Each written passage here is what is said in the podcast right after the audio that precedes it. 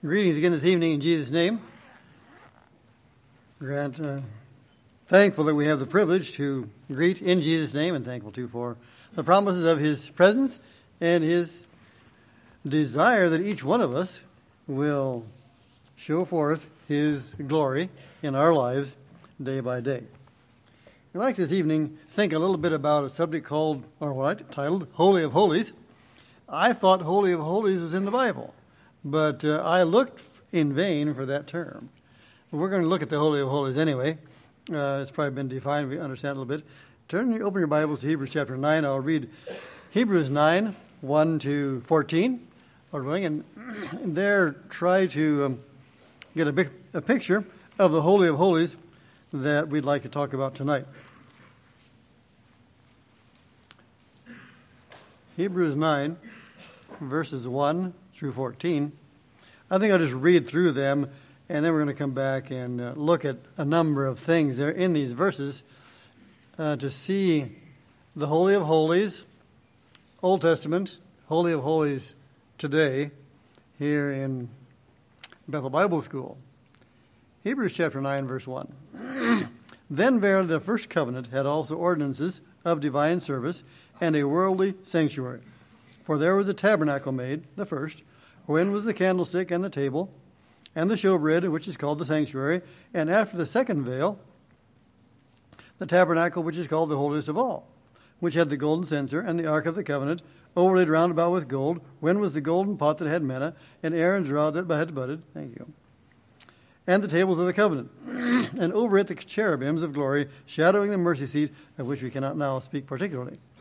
Now, when these things were thus ordained, the priests went always into the first tabernacle, accomplishing the service of God.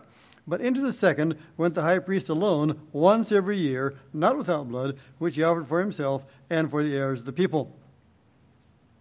The Holy Ghost thus signifying that the way into the holiest of all was not yet made manifest, while the first tabernacle was yet standing, which was the figure for the time then present, in which were offered both gifts and sacrifices that could not make him that did the service perfect, as pertaining to the conscience, which stood only in meats and drinks and divers washings and cardinal ordinances imposed on them until the time of Reformation. But Christ, being come a high priest of good things to come, by a greater and more perfect tabernacle, not made with hands, that is to say, not of this building, neither by the blood of goats and calves, but by his own blood he entered in once into the holy place, having obtained eternal redemption for us. For if the blood of bulls and of goats, and the ash of a heifer sprinkling the unclean, sanctifieth to the purifying of the flesh, how much more shall the blood of Christ, who through the eternal Spirit offered himself without spot to God, purge your conscience from dead works to serve the living God? All right, this gives us a background for what we'd like to talk about tonight. Uh, talking about the Holy of Holies, this place um, in the tabernacle in the Old Testament where that Moses reared up, and then later on, of course, Solomon had built one. this holy, holy place that was in the tabernacle. And I'd like to talk a little about that this evening. Um, I tried to maybe draw a little bit of a picture. Not sure if it'll come up here or not. Just a very simple picture. Uh, the holy place and the holy of holies. The tabernacle was divided into two parts. The holy place was, I think, twice as big as the holy of holies. Divided there. and this is the way the, the tabernacle was set up by God. They entered from the bottom part there, and that was the tabernacle. I tried to draw a picture of the priest there. It says that into this first part, in the holy place, the high priest went in, or the priest, not only the high priest, but the priest went in there every day. Um, what does it say here in uh, verse 6? The priest went in always into the first tabernacle, accomplishing the service of God. So this is a daily thing. They had to go in there and uh, on the one side uh, trim the lamps, and in the middle maybe um, offer incense, and on the one on the other side uh, they had the table of showbread, and they had to change that every day. Every day they changed that. So this was a daily thing. They went in there into this into this holy place every day. That's that, that was their work, of course. Um, there's a lot of things involved that we're not talking about. We're just kind of skipping through here. And then it says, into the Holy of Holies, back in the back part, the inner sanctuary, back in the Holy of Holies, the high priest went in there only once a year. Actually, he went in twice on that day because he had to go in first and offer sacrifice for himself and then come out and take sacrifice in for the people on that day. It says that when he went in there, he had to go in with blood. And the instructions were that he also had uh, incense in his hands, and he was supposed to go in behind the curtain. And on that day, then, he was supposed to sprinkle the blood seven times before this mercy seat. At the same time, he had this incense in his hand. I'm not quite sure how it all worked, but it seemed like he had the incense in his hand as well, and it was making a smoke all this time over this little area called the uh, Shekinah glory in between the, mer- uh, the mercy seat, between the two angels looking in there, and that was one day a year. After he offered for himself, then he went out and came in and offered for the people once a year. Now, we don't really know uh, some of these things, but they tell me this is just a story that later on, when the high priest went in to do this offering of the sacrifice, they had got to the place where they actually tied a rope onto his leg, just in case. Just in case. Because nobody else could go in. If anyone else went in, he'd die too. There's no way to get him out. And it is holy of holies. No one could get out. In fact, he walked through the holy place. You see the holy place there. He walked in through the holy place alone. All the other priests were supposed to be out of the holy place. When he went into the Holy of Holies, the priests were all out of the holy place, too. There was no one anywhere in there. He walked through the holy place by himself, entered the most holy place by himself, and offered this blood for the sacrifice, and then he came back out. That was God's plan for them as they were supposed to approach him.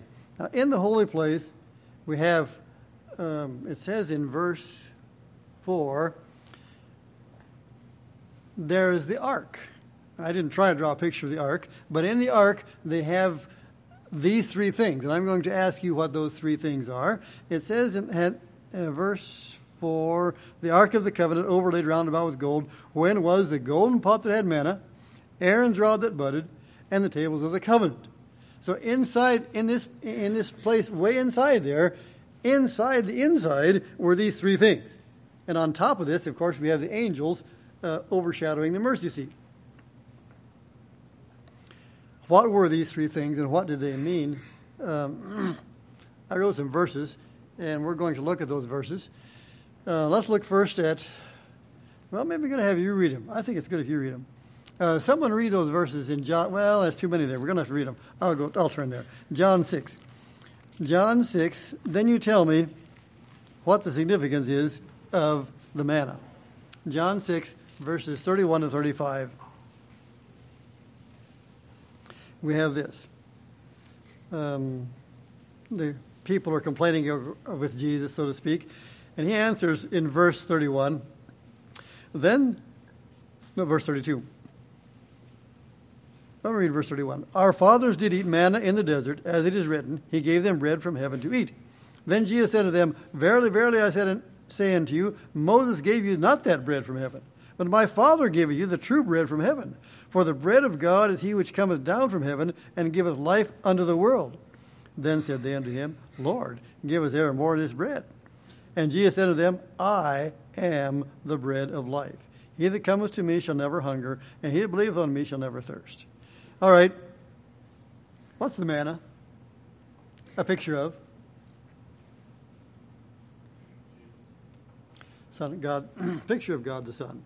Picture of Jesus. That's the bread. That's the bread that came into the world. Jesus is a picture of the manna which God gave to the children of Israel.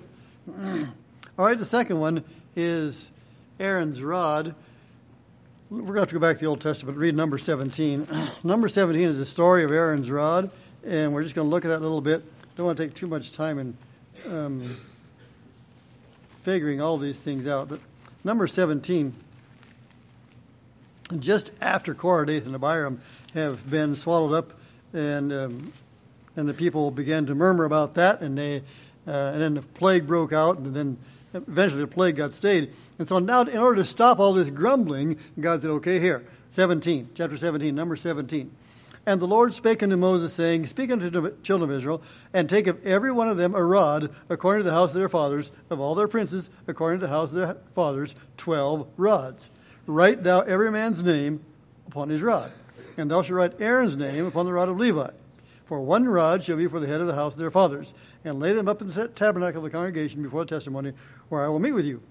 And it shall come to pass that the man's rod, whom I shall choose, shall blossom, and I will make to cease from me the murmurings of the house of Israel, whereby they murmur against me, against you. So they did that. Verse 8 And it came to pass that on the morrow Moses went into, into the tabernacle of witness, and lo, and behold, the rod of Aaron for the house of Levi was budded, and brought forth buds, and bloomed blossoms, and yielded almonds. And Moses brought out all the rods from before the Lord unto all the children of Israel, and they looked and took every man his rod. all right, keep that in mind. Um, turn now to John. No. The next verse is not on there. John 6:63. John another verse in John 6. John 6 verse 63 along with that story about the rods in chapter 6 verse 63 it says it is the spirit that quickeneth. Now you know these rods that Aaron had. I don't know it has to be at least two months, three months, maybe four that Aaron had this rod, maybe longer. I don't know how long he had this rod because he used the rod to do the miracle before Pharaoh, and then they had it out here in the wilderness. I don't know how long they had out there. So this rod is an old dry stick. In Belize, we have sticks sometimes. Um, there's a madre cacao stick that we chop it, and then even in the dry season, and go along and plant it, plant this stick, and after a while, it starts blooming. I mean, it starts coming up with leaves, little leaves, and pretty soon it's a tree. It just grows. There are no roots, nothing. You just stick it in the ground and it grows. Well, Aaron's rod was not stuck in the ground. Uh, Aaron's rod did not take six months to bloom. Aaron's rod, in one night, had leaves, had buds, had blossoms, and had fruit in one night. There's no stick that does that. There's no tree that does that. There's no plant that does that. There's nothing anywhere that does that. There's nothing that makes leaves, flowers, and fruit in one night. That doesn't happen. So it was a miraculous thing, obviously, a miraculous happening. And in other words, it's life. And that's what I see here in John 6, verse 63. It is the Spirit that quickeneth. The Holy Spirit is what makes life and he tells that other places in the New Testament as well. That the Holy Spirit is the one that makes a dead person alive, brings life out of something dead. That was the Holy Spirit. And the last one is Exodus 20, verse 12, verse 2, um, the Sermon on the Mount. Just read a verse there to help us to get the picture there again of God and His glory. Exodus 20 and verse 2 says, I am the Lord thy God, which have brought thee out of the land of Egypt, out of the house of bondage. And then he goes on with the Ten Commandments. So we have uh, the three, the three items in the Ark of the Covenant: the manna, Aaron's rod, and the table of the covenant, indicating the three persons of the Trinity: God the Son, and God the Spirit, and God the Father. Now, if you're in Hebrews, just uh, skip across the page, at least in my Bible, it's just across the page. In Hebrews 9, I saw this just I just saw this today. It kind of inspired me when I read it, read it in verse 14. verse 14 now, keep in mind these three things. In verse 14, it says this Listen for the Trinity in verse 14.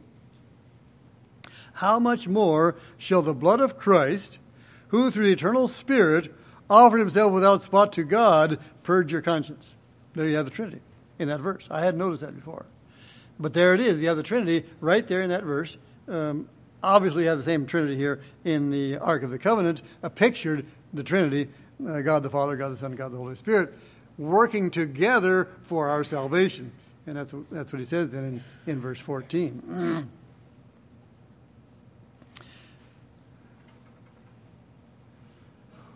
so now let's back up just a little bit. Here's the priest going into the Holy of Holies and um, doing the, or giving his sacrifice that he's supposed to do in the Holy of Holies. Um, verse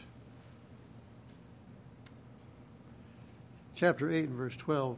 We're going to change scenes a little bit here. Um, this Holy of Holies looks a little different. The Holy of Holies that we'd like to talk about tonight is a little different Holy of Holies than the one that uh, we've been talking about. Back now in chapter 8 of Hebrews, chapter 8 and verse 12. I'll read verse 1. chapter 8 and verse 1, pardon me. Now, of the things which we have spoken, this is the sum. We have such an high priest who is set on the right hand of the throne of the majesty on the in the heavens, a minister of the sanctuary and of the true tabernacle which the Lord pitched and not man. Now, we're going to switch tabernacles here. We're going to the tabernacle that the Lord pitched, not the one that man made. Moses made a tabernacle, and they went in there, like we said, the high priest went in there once a year. God pitched a tabernacle. God's tabernacle also has a holy place, and it has a holy of holies. And that tabernacle we want to talk about tonight is a tabernacle each one of you has. Each of you has a holy of holies deep down inside, and the way into the holy of holies is guarded by you. You are the one who knows what's in the holy of holies. No one else knows what's in your holy of holies. It's a private place. Only you know what's there, and sometimes you don't even know, maybe. At least I don't sometimes seem like. It seems like sometimes some things in our Holy of Holies we didn't even realize were there until God reveals them to us. In the Holy of Holies, deep down inside of us, this tabernacle that God made, that's this one, not the one that man made. We're not talking about a man made one now. We're talking about a tabernacle God made, which is a tabernacle in the lives of each one of us that God wants us to take care of and be conscious that each one of us has um, a holy of holies.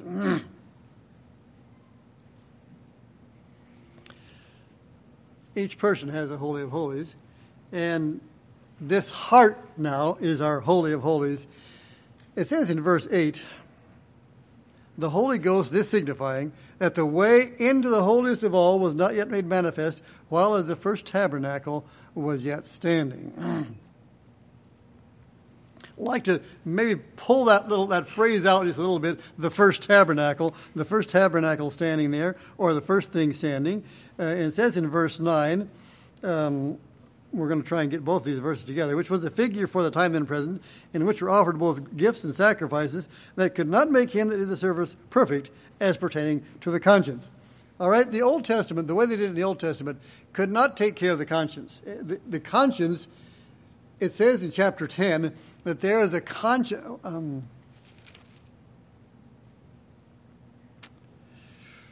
let's see, where does it say? Verse 3, 10 3. In those sacrifices, there is remembrance again made of sins every year. The Old Testament, every year they kind of went through their sins again and reminded themselves of their sins. Every year, reminder of their sins. It never took away the, the guilt of sin. It says the blood of, of bulls and goats cannot take away this sin. So it was kind of a reminder of this. That's what he says in verses 8 and 9 that these gifts and sacrifice in the Old Testament didn't take care of it. And also the problem with his um, man standing, this first man standing, we're going to get that in just a little bit. I'm going to turn now to Matthew 15, 19. Um, you can turn me there. In fact, there's a verse there you probably should read in Matthew 12, but I'm going to go to chapter 15 first. Matthew 15, this is the problem, and this is why the, the blood of bulls and goats didn't take care of it. In Matthew 15 and verse 19, it says, Out of the heart proceed evil thoughts, murders, adulteries, fornications, thefts, false witness, and blasphemies. These are the things which defile a man. So he says very clearly that out of the inside, out of the heart, that's where the problem is. The problem is down here. And you can't take care of it by killing a goat or by killing a sheep. That doesn't take care of it because it's still there. In our hearts, we have this problem. There's a comment which maybe almost almost seems like maybe a little bit hopeless when Jesus made this comment in chapter 12. Chapter 12 verse 34. Turn back there. It's it almost seems like maybe like he might have said, well, maybe there's just not much use. There's not much hope. Look at what he says. in verse 34 O generation of vipers, how can ye, being evil, speak good things? For out of the abundance of the heart, the mouth speaketh. You just can't do much better. It won't work. You might want to.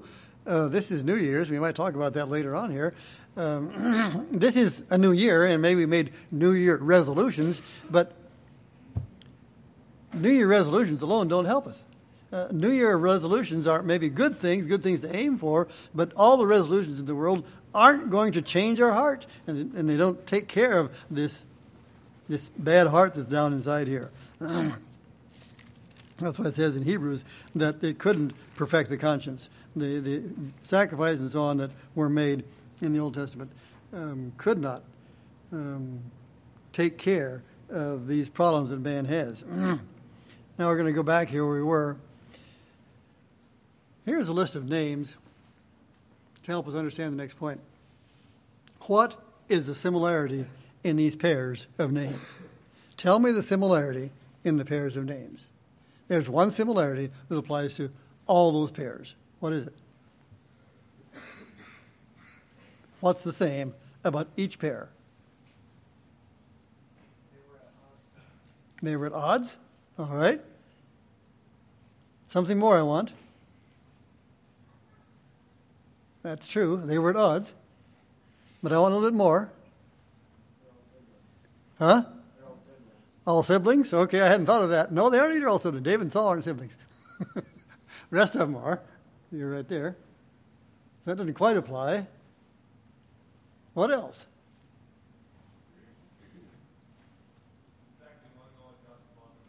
Second one. I want you to notice the second one. The second one is God's choice. Abel, God's choice. David, God's choice. Rachel got the blessing, God's choice. Jacob, God's choice. Isaac, God's choice. 1 Corinthians 15. 1 Corinthians 15 tells us uh, there that there were two Adams. You know, there was the first Adam and the second Adam. I'm sure you know that in chapter 15, in 1 Corinthians 15 and verse 45. And so it is written the first man, Adam, was made a living soul. The last Adam was made a quickening spirit. So we have two Adams. We have the Adam back there 6,000 years ago, and we have another Adam 2,000 years ago. The first Adam was made a living soul, the second Adam was made a quickening spirit. We're talking about first birth and second birth. How many of you here tonight have been born once? Anybody been born once? Well, I hope everybody has, else you wouldn't be here. Everyone has been born once. We've all been born once. Well, that's not God's choice. That's not good enough for us to be born once. We must be born the second time. We have to be born again. And that's the picture here in these names. God's choice, the second one, the one born again. And then, of course, we have here in 1 Corinthians 15, the second Adam being Jesus, uh, the one who uh, is God's choice, who makes life, is life, I guess you might say. we have that picture here. I'm not sure we'll come back to this maybe a little bit um, later. God's choice is the one that we have. That's the one that God, cho- God chooses, that person. Let me go back here. I tried to make that man a little bit bigger this time. Uh, there's somebody standing in the way. The entrance into the Holy of Holies, into your Holy of Holies, into my Holy of Holies, says there's, there's somebody standing there. And it says in, back in Hebrews again, it says that the way into this Holy of Holies for Jesus to come in, for him to give us a new heart, a new life, that way is blocked, so to speak, while the first tabernacle, this first tabernacle, this first person, this flesh, this me, while I'm still standing, while I'm still in the way, uh, the way into the Holy of Holies is blocked. The way in there is not open because I'm standing. I'm in the way. All those firstborns that we saw back here, a picture of the firstborn, Cain and Saul and Leah and Esau and Ishmael. The, the, they were in the way. Someone mentioned conflict. Uh, we could go back to the story of Ishmael and Isaac, and the New Testament clarifies that in the book of Galatians that there was a conflict between the flesh and the spirit, between Ishmael and Isaac. And he says the, the, the there was the flesh is lust against the spirit, the spirit against the flesh, and they have this conflict. Um, and we know how that is in our lives. We know that the, the we have two ears, so to speak, and there are two voices that come to us. God tells us what's right, and Satan tells us what's wrong. And, and our body doesn't want to listen to automatically listen to God. We want to do what we want to do. Satan says, Do what you want to do. It's actually following him, but we, he deceives us into thinking it's doing what we want to do. And so there's this fight within us, even like we had when Ishmael Isaac had this conflict there in their lives. now let's go back here. The way into the holiest of holies is made manifest when self is slain. When we give up, when we die, when we, well, Galatians says in 2.20, I am crucified with Christ. Nevertheless, I live. Yet not I, but Christ liveth in me. So the only way to open up our, what shall I say, our Holy of Holies is for us to die so that God or that Jesus can have access into our Holy of Holies. As long as I'm standing, as long as I'm standing in the way, and I want my way, and I want to do what pleases me, the Holy Spirit doesn't have access. He can't make me a new person. Jesus can't live in me because my Holy of Holies is blocked, we might say.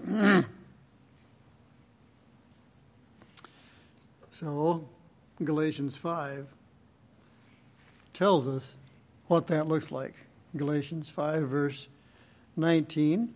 Now, the works of the flesh are manifest, which are these adultery fornication, uncleanness, lasciviousness, idolatry, witchcraft, hatred, variance, emulations, wrath, strife, seditions, heresies, envyings, murders, drunkenness, revelings, and such like, uh, of which I tell you before, as I have also told you in time past, that they which do such things shall not inherit the kingdom of God.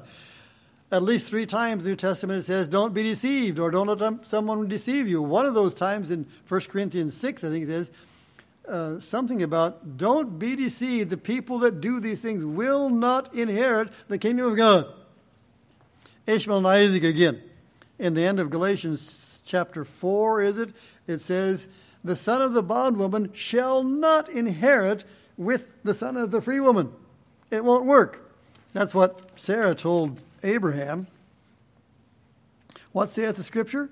Cast out the bondwoman and her son, for the son of the bondwoman shall not be heir with the son of the free woman. If we keep on doing what Ishmael wants, if we keep on living after the flesh, if we keep on uh, thinking, even inside, even if it's maybe just way inside in our Holy of Holies, maybe nobody knows because it's my holy place, way down inside the Holy of Holies. But if I keep on doing that, if I allow Ishmael to reign there, the rest of me, Isaac, the rest of me I guess it's Ishmael too.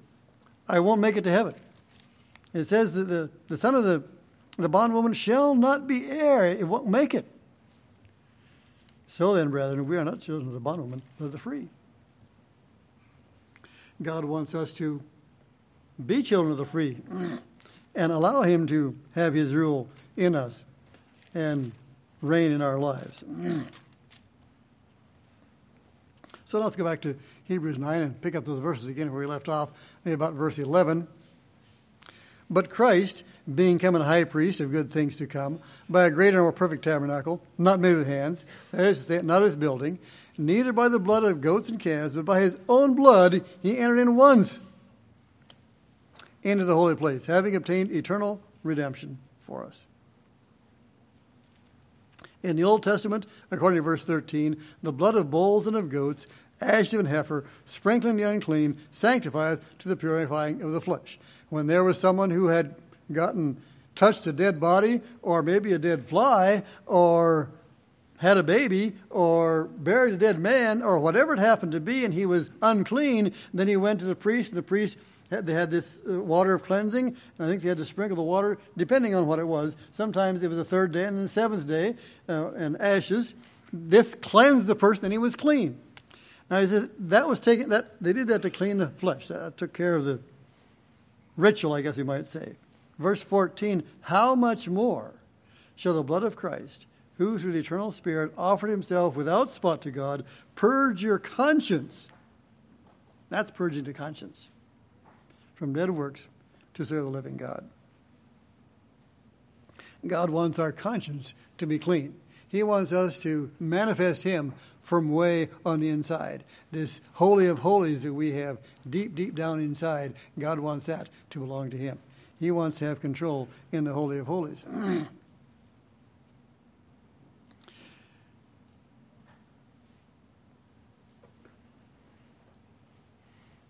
Let's turn back to 1 Corinthians 15, pick up a couple verses there that we didn't pick up when we were coming through.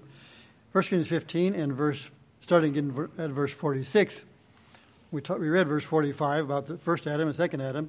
It says in verse 46, Howbeit that was not first which is spiritual, but that which is natural, and afterward that which is spiritual.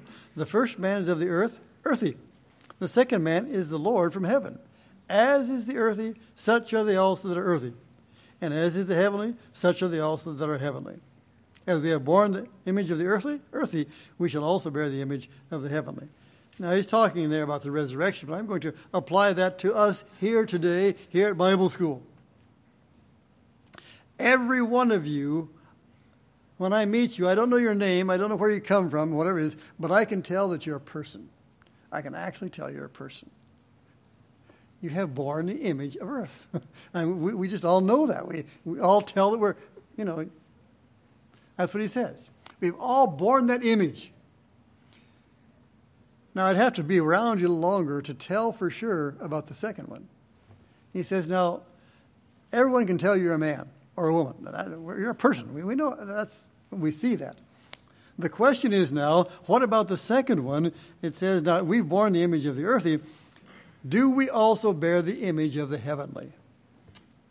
Is Jesus manifest in me in you?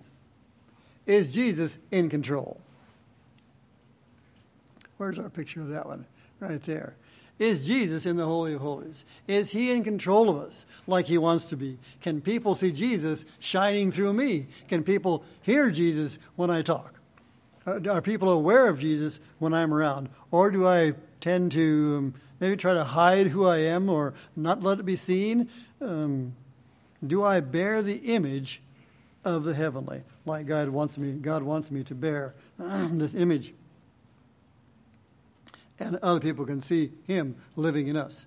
In fact, 2 Corinthians 3, verse 18, tells us this We all, with open face, beholding as in a glass the glory of the Lord, are changed into the same image, even as by the Spirit of the Lord. Now, in our Kekchi Bible, there's a nice long word which you probably will not understand. Jokochi Haranobresik, uh, which the, the idea is we are being changed. That's kind of all one word in Kekchi. Um, we are being changed as we look at Jesus, as we think about him. There was a neighbor in Belize, and he was making fun of one of the young Christians young Christian was uh, working for another one of the missionaries, and he said, You know, this boy, he just thinks he's pretty smart. He, when, he, when he talks, he just talks like James. In fact, even when he walks, he, he walks like James. And you just watch the way he drives. When he drives, he drives just like James. You know, he just you can just see James sticking out all over. Well, no problem. He was working for James, and I guess he probably learned from James, and so on.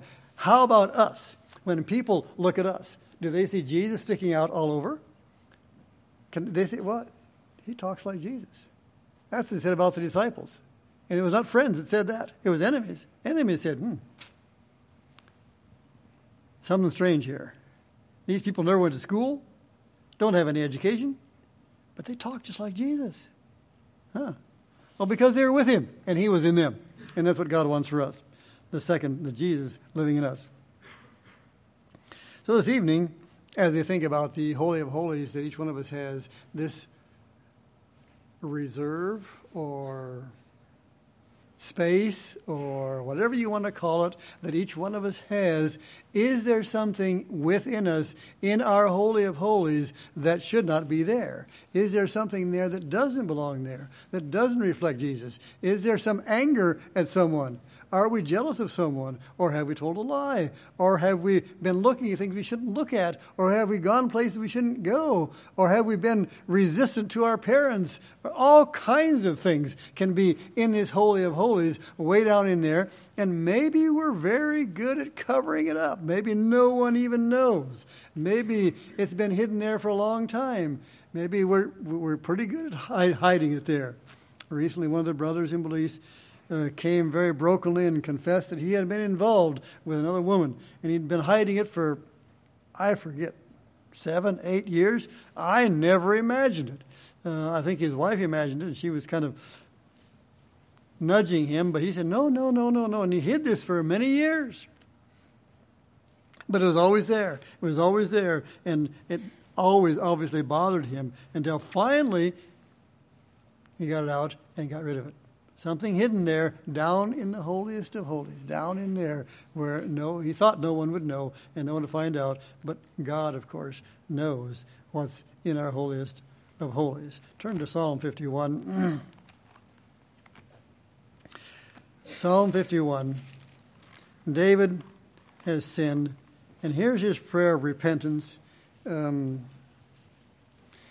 just going to read some of this and uh, try to allow God to look into your heart this evening. Is there something within you that um, resonates with what David said here in Psalm 51? Listen to his first first words there, his first verses. Um, verse 1, Psalm 51 Have mercy upon me, O God, according to thy loving kindness. According unto the multitude of thy tender mercies, blot out my transgressions. Wash me thoroughly from my, my iniquity and cleanse me from my sin. For I acknowledge my transgressions, and my sin is ever before me. Do you have that problem sometimes? You've done something you shouldn't do, and you try to forget it, and you try to forget it, but then something comes up and you remember it again. Or maybe some preacher says something and you heard it. Or maybe you read something in the Bible. Oh, that's, that's, that's me. And my sin is ever before me. I can't get away. I can't run away from it. It's just right there. My sin is ever before me. That was David's experience. Verse four: Against thee, thee only have I sinned and done this evil in thy sight, that thou mightest be justified when thou speakest, and be clear when thou judgest. God, you know. You're you're right. When you judge me, when you say I've got this sin, it's right. It's true. It's there. I've been trying to hide it, but it's just right there, and I can't get away from it. There's no place I can go. It's true. Verse 6 Behold, thou desirest truth in the inner parts, and the hidden parts thou shalt make me to know wisdom. Purge me with hyssop, and I shall be clean. Wash me, and I shall be whiter than snow. Make me to hear joy and gladness. And verse 10 Create in me a clean heart, O God, and renew a right spirit within me. David's prayer Create in me a clean heart. Renew a right spirit within me. Make me clean, God. And God, of course, loves that prayer when it comes from a sincere heart. And He will do that. He will cleanse us and make us clean. Let's bow His word of prayer. Our Father, tonight, we thank you for your goodness in granting us to be born on this side of Calvary, where we can understand and see the picture of the blood of Jesus Christ to cleanse our hearts. Again, tonight, we stand before you knowing our need confessing our sinfulness, confessing that we are creatures of need. And we just would ask that you will, again this evening, uh, look into our hearts, search us. Is there something in our Holy of Holies? Is there something in our secret place? Is there something within us that needs to come out and be gotten rid of? Is there something there that is not what you want it to be, not showing Jesus? If there is, we ask that you would touch our hearts, speak to us, and um, help us to be open allowing you to cleanse our hearts and make us new. Pray this in Jesus' name. Amen.